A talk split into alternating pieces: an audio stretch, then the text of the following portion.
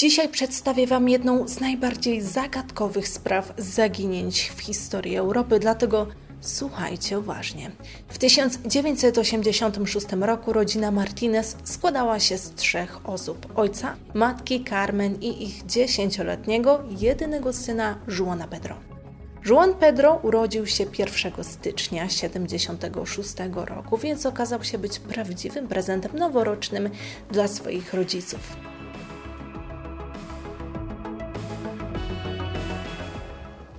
Relacje rodzinne były zdrowe, syn rozwijał się w dobrym tempie i w wieku 10 lat miał dobre oceny w szkole, zawsze przechodził przygotowany na zajęcia. Jego tata, Andres, pracował jako kierowca ciężarówki i czasami zabierał w podróż żonę i syna. W ten sposób mogli spędzać razem czas oraz zwiedzać ich rodzimy kraj, czyli Hiszpanię, miejsce, które zawsze od zawsze i na zawsze będzie mi się kojarzyło z oliwkami i oliwą. 25 czerwca 1986 roku Andres miał za zadanie dostarczyć 20 tysięcy litrów kwasu siarkowego z Kartaginy do miasta Bilbao. Między tymi miejscowościami dystans to około 800 km, więc całkiem sporo. W tą podróż mężczyzna miał dlatego zabrać ze sobą żonę i syna, żeby spędzić wspólnie ten czas, i to miała być też nagroda dla najmłodszego za dobre oceny w nauce. Chłopiec bardzo chciał zobaczyć nieznane mu dotąd tereny, znacznie bardziej zielone niż te, które widział na co dzień w swojej rodzinnej Murcji. 24 czerwca ojciec odebrał ciężarówkę z towarem około 19 wieczorem i rodzina wyruszyła w podróż. Po drodze zatrzymywali się kilka razy, żeby odpocząć i zatankować pojazd. Przypuszczam, że w McDonaldzie się nie zatrzymywali, ale możecie sobie wyobrazić, że może na jakąś paezie się zatrzymali, żeby sobie coś zjeść i trochę odpocząć. 12 minut po północy dotarli do Las Pedroneras, a około godziny trzeciej tankowali już w okolicach Madrytu. O 5.30 zatrzymali się po kawę i ciasto, tym razem w zajeździe Aragon w pobliżu Cabaninas i kelner, który ich obsługiwał, zapewnił później w zeznaniach, że wszyscy zachowywali się normalnie. Kiedy ciężarówka odjechała, mężczyzna widział to zajście, jednak nie pamiętał momentu, w którym rodzina wsiadała do środka pojazdu. Około godziny 6 ciężarówka z rodziną oraz 20 tysiącami litrów kwasu siarkowego jedzie przez przełęcz Samosiera w kierunku północnym. Ojciec najwyraźniej nie przejmował się za bardzo faktem, że jedzie z niebezpiecznym ładunkiem i własną rodziną, ponieważ kierował z prędkością 140 km na godzinę Pozdrawiam wszystkich, którzy kierują ciężarówki. Wyminął przynajmniej dwie inne ciężarówki i podczas tego manewru urwał nawet boczne lusterko, ale co tam, po co mu lusterko i zaczął wymijać kolejną, trzecią ciężarówkę. Hmm, jak w tamtym momencie reagowała jego żona, trudno nam powiedzieć, czy spała, czy po prostu ufała ekspertyzie jej męża, jeżeli chodzi o kierowanie pojazdu. W każdym razie podczas wymijania trzeciego pojazdu dochodzi do czołowego zdarzenia ciężarówki z inną jadącą z naprzeciwka. Pojazd z pasażerami w środku przewrócił się na bok, a kwas rozlał się w kabinie oraz na drodze. Toksyny dodatkowo zaczęły unosić się w powietrzu. Na miejsce zdarzenia przyjechały służby ratunkowe, jednak kobiety i mężczyzny nie udało się uratować. Ich zgon był natychmiastowy. Służby, nie wiedząc, że wraz z rodzicami w pojeździe był także dziesięciolatek, skupili się na zabezpieczeniu terenu przed szkodliwymi toksynami. Nie było nikogo, kto w tamtym momencie, przynajmniej na samym początku, mógłby ich poinformować o tym, że w aucie miał być również dziesięcioletni chłopiec. Po kilku godzinach udało się wydobyć ciała zmarłych i zidentyfikowano ich jako Andres Martinez oraz Carmen Gomez. Kiedy policja skontaktowała się z najbliższymi zmarłych po około 10 godzinach od wypadku, okazało się, że z rodzicami miał być też chłopiec. Babcia Pedro była w szoku, że odnaleziono tylko dwa ciała. Nie ma się co dziwić, przecież Juan podróżował razem z nimi i już abstrahuję od tego, że na pewno była w ogromnym szoku, słysząc, że doszło do takiego wypadku. ponieważ gdzie znajdowało się dziecko, gdzie znajdował się żłon, co się z nim stało? Czy uciekł? Po tej informacji funkcjonariusze natychmiast ponownie przeszukali pojazd i okolice, gdyż początkowo sądzili, że może dziecko na wskutek silnego uderzenia wypadło z pojazdu lub znajdowało się pod nim. Domyślali się jednak, że prawdopodobnie chłopiec już nie żyje. Jeżeli rodzice zmarli, no to jest wysokie prawdopodobieństwo, że chłopca też już nie odnajdzie się żywego. Co ciekawe, w okolicy znaleziono fragment podeszwy buta, co początkowo wskazywało na to, że to pomoże im znaleźć chłopca w okolicy, ponieważ nie wiem, czy wiecie, wiecie lub nie wiecie, ale często jest tak, że podczas wypadków samochodowych buty spadają ze stóp osób, które w tym wypadku uczestniczą. Jeżeli są tutaj jacyś lekarze albo może strażacy, to na pewno wiecie, że często tak się dzieje. Jednak im dłużej policja szukała, tym bardziej przekonywali się wszyscy, że sytuacja była wyjątkowo zastanawiająca, ponieważ w poszukiwania byli zaangażowani policja, wojsko, ochotnicy, a śladu po chłopcu nie było ani w ciężarówce, ani w okolicy, ani pod ciężarówką, ani nikt chłopca nie widział. Wydawało się po prostu, że chłopiec wyparował. I to tak dosłownie. Nawet Wam powiem, ponieważ były osoby, które również uważały, że przez to, że wylały się te toksyczne środki, być może ciało się rozpuściło i po prostu wyparowało.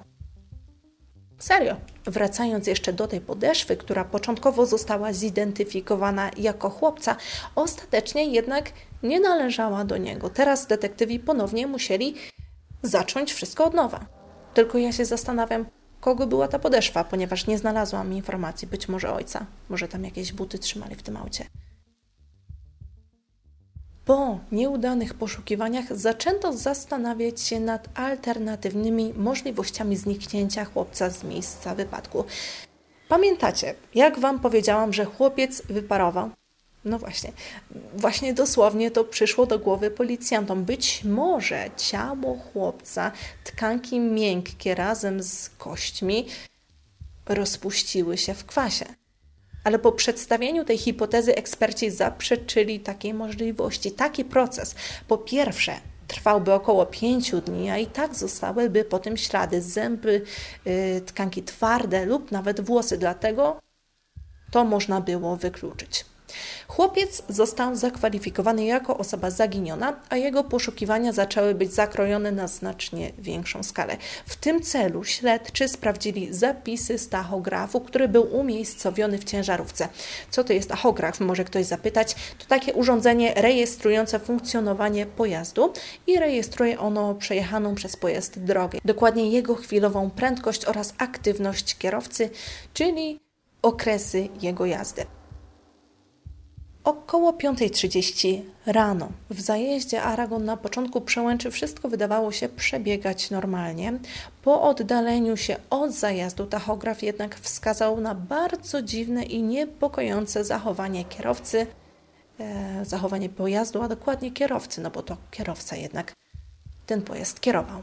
Gdy ciężarówka wjechała na przełęcz Samosiera, rodzina odbyła 12 krótkich postojów. Najkrótszy z nich trwał 1 sekundę, a najdłuższy 20 sekund. Nie znaleziono logicznego wytłumaczenia na zachowanie kierowcy, gdyż w tamtych godzinach tamto miejsce nie było zakorkowane ani nic nadzwyczajnego nie działo się na tym odcinku drogi. Specjaliści starali się wyjaśnić to nietuzinkowe zachowanie Andresa i sprawdzili dokładnie pojazd w poszukiwaniu usterek, prawda? Bo to też przychodzi do głowy, które mogłyby doprowadzić ciężarówkę do takiego stanu.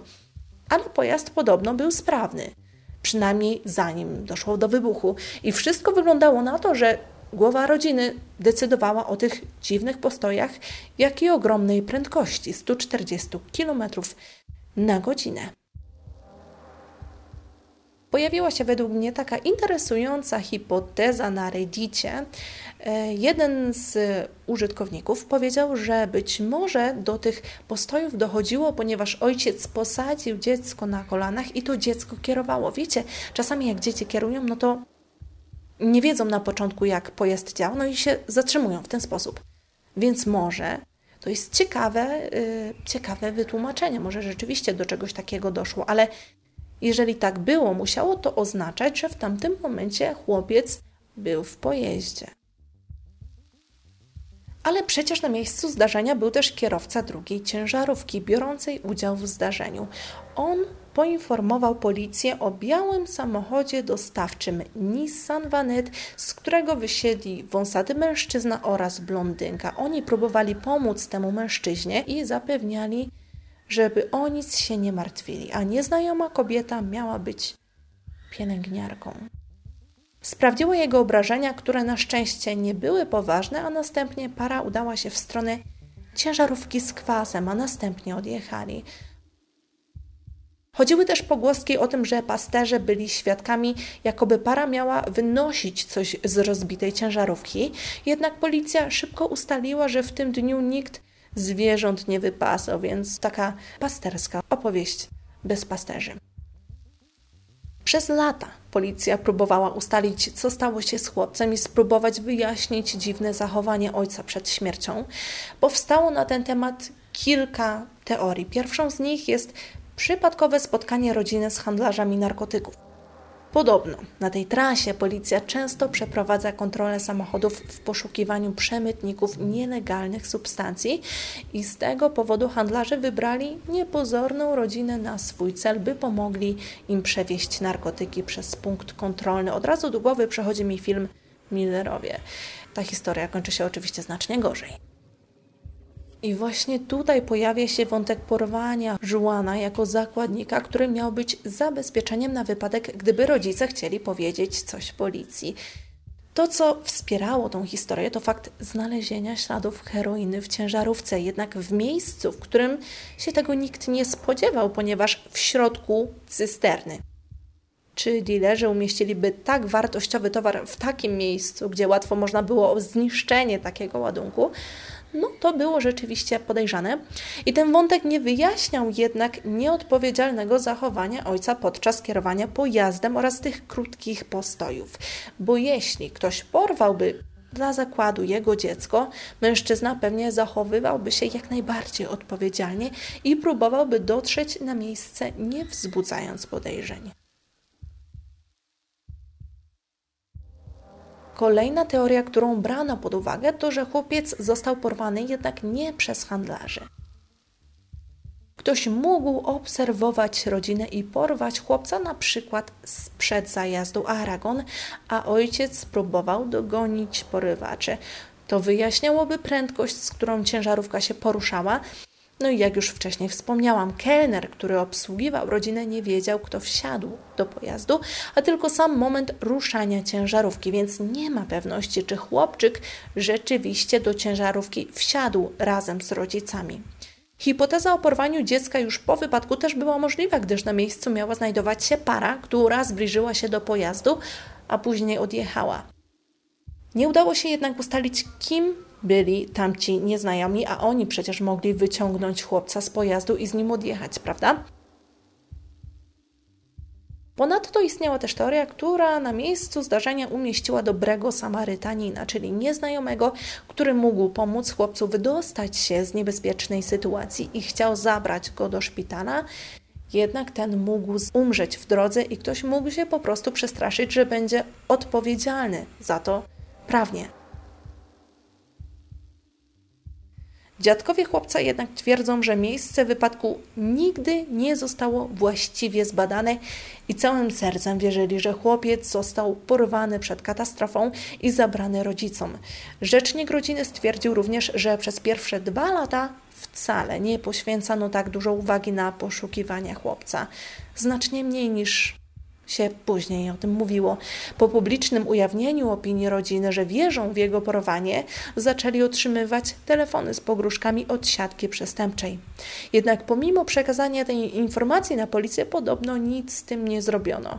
Czyżby policja rzeczywiście nic nie mogła z tym zrobić, a może sami byli skorumpowani.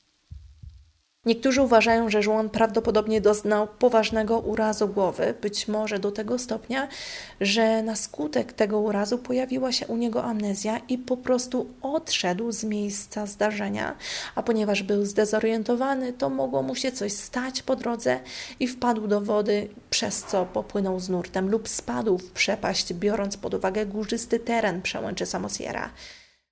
A co wy sądzicie na temat tej sprawy? Która z tych opcji według was jest najbardziej prawdopodobna? A może jest jeszcze jakaś inna opcja, o której ja nie wspomniałam? Jeżeli macie jakieś dodatkowe informacje na temat tej sprawy, to koniecznie podzielcie się nimi w komentarzu ze mną i z innymi.